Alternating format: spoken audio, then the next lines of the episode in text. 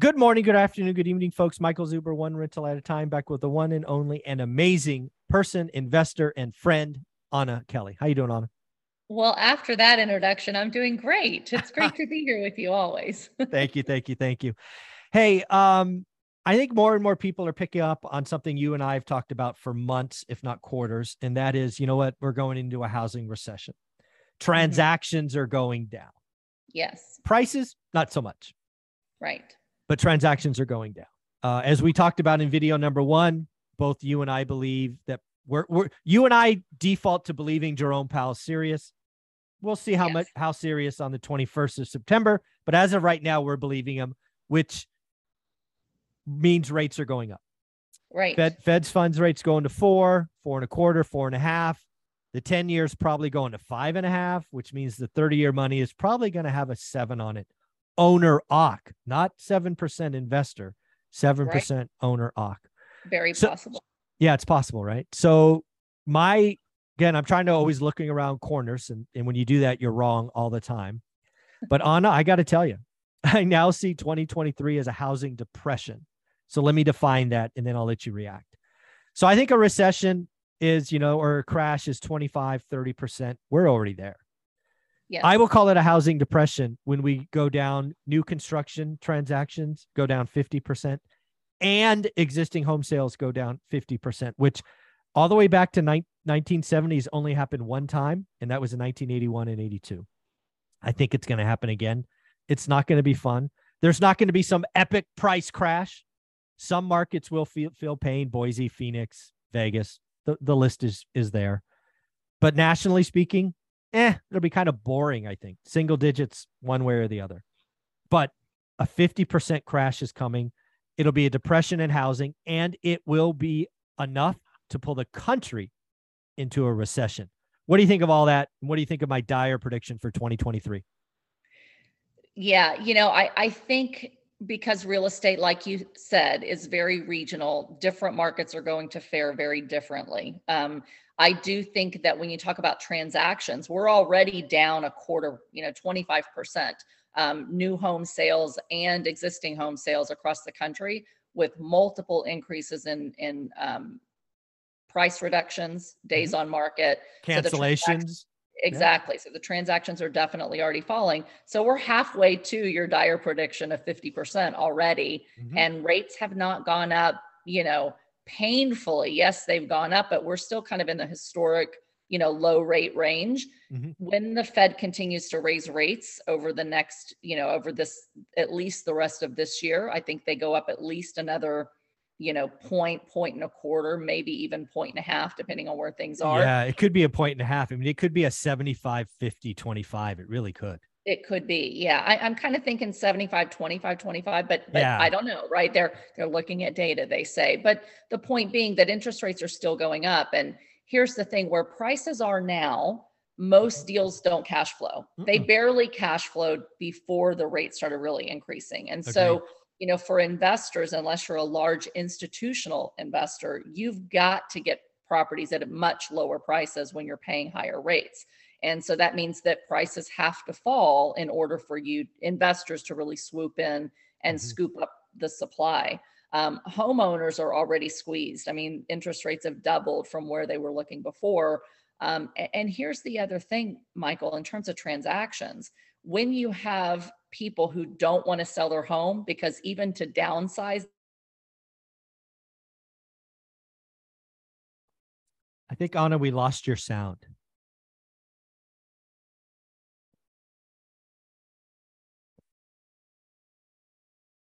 I can't hear you. Oh, there she is. You're back. Sorry about that. That's okay. So Where you were you I lost you, you when you were kind of painting a vision about people don't have to sell and then you went quiet. Okay. So essentially, sellers are now in a position where they don't have to sell unless they're in dire straits or maybe they have a job transfer. So when given the option of let's sell my house they're not going to find a nicer home for a better mortgage payment because most sellers not even close or interest rate, you know, 80% or so. And so it's going to be very expensive for people to move. So you're just not going to have this, you know, huge influx in supply other than maybe second homes, vacation rentals where people really, you know, feel like they can't afford them anymore. Um, so the demand is going to be stymied, but supply is as well. And I think that that really causes transactions to come down significantly as this thing continues to your point. Um, and and prices may or may not come down depending on you know the supply and the demand in the local market. Yeah, I'm even I'm even sitting here now thinking that I think we ended the last month. We'll get we'll get this month's report in about a week or so let's say we end it, let's say we end August, which is today, August 31st, at 1.3 million active listings. Let's just pick a number. It'll be one three, one three five, something like that. Anna, as I sit here today, I think we go down. I think September inventory goes down, October goes down. And again, there's a lot of people talking housing crash, like like inventory is going to go to the moon. It's not coming, folks. I'm sorry. These people don't. Yes, just like I said, July 20th happened a lot of mom and dad said, Hey, let's go get peak pricing. Let's sell. Some of them yeah. did, many of them didn't. They are yes. now pulling their listings off because, again, what people don't really realize with housing is they don't have, they got to live somewhere. And wanting to sell is not needing to sell. Right. Right. Very different. Yes. And especially in bigger cities where jobs are plentiful, there's really no reason now for people to move, right? If mm-hmm. you're in kind of tertiary markets where there's not a lot of jobs or there's only a couple key employers and they start to lay people off, maybe you you move because of a job transfer, right? And so you you sell because you feel like you have to.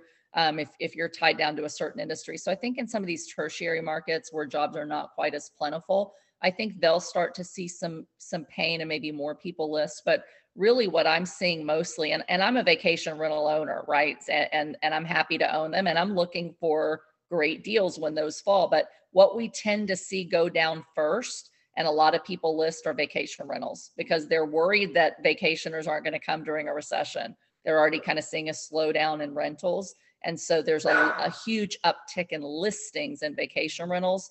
Um, so I think that's really the only spot where I expect mass, you know, mm-hmm. listings mm-hmm. and more supply than maybe the demand that can take them down. Um, but again, that speaks opportunity for us that want to go buy them. Yeah, I mean, you and I have talked about the Airbnb market, and I think that's one of the markets that's going to hurt new investors. The people that have the beachfront properties like you play in, the A stuff, the A plus stuff, yes. will be totally fine. Yeah, it's a it's a numbers game. Yeah, it's it, it, as as I would expect. Not even knowing, I would have totally expected that. But there are so many people on them that came to Airbnb or VRBO or short term rentals and they said, I can't afford beachfront like Anna, but what if, what if I went down the street, across the freeway, over the road, behind the, you know, cemetery? Yes. I can buy that one in, sh- in Airbnb. That I'm going to be fine. Look at the daily rates. I'm golden. No, you're not. Right. Absolutely. And I've seen it over and over and over again. Oh, so, so bad you know that that's that's unfortunate but you know to your point i, I don't think we're going to see a massive decrease in home values across the board because there's just not enough demand and there's no reason for this the supply to uptick we're not going to um, have the wave after wave right that's what that's what happened to you and i in the great recession is every week again my market was a drumbeat every monday nine o'clock was a new load a new load a new load of reos yes it's not coming, folks. We're going to go backwards. I think we have less inventory in my market in December than we do today. I think that's in most markets. And you don't have a price drop, at least a meaningful one, when inventory goes the other direction. It just doesn't work right. that way.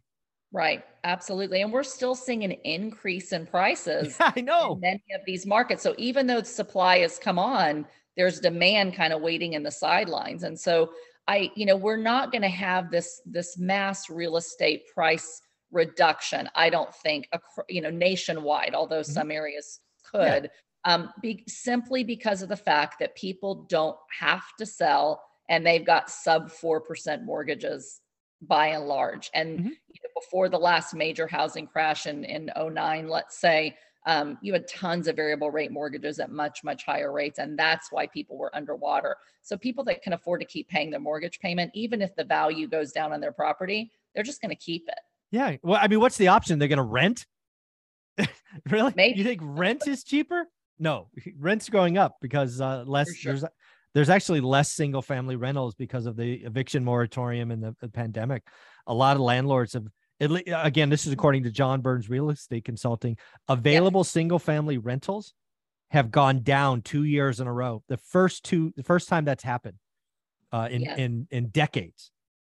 Absolutely. And that's why a lot of big fund funds are, you know, partnering with builders to build single family yeah. rentals, but they are not going to be cheap. It's just that you don't need the down payment to get in them like you do your own house because exactly. as costs go up and taxes and insurance have gone up significantly for us um, investors, our rents have to continue to go up to keep up with it.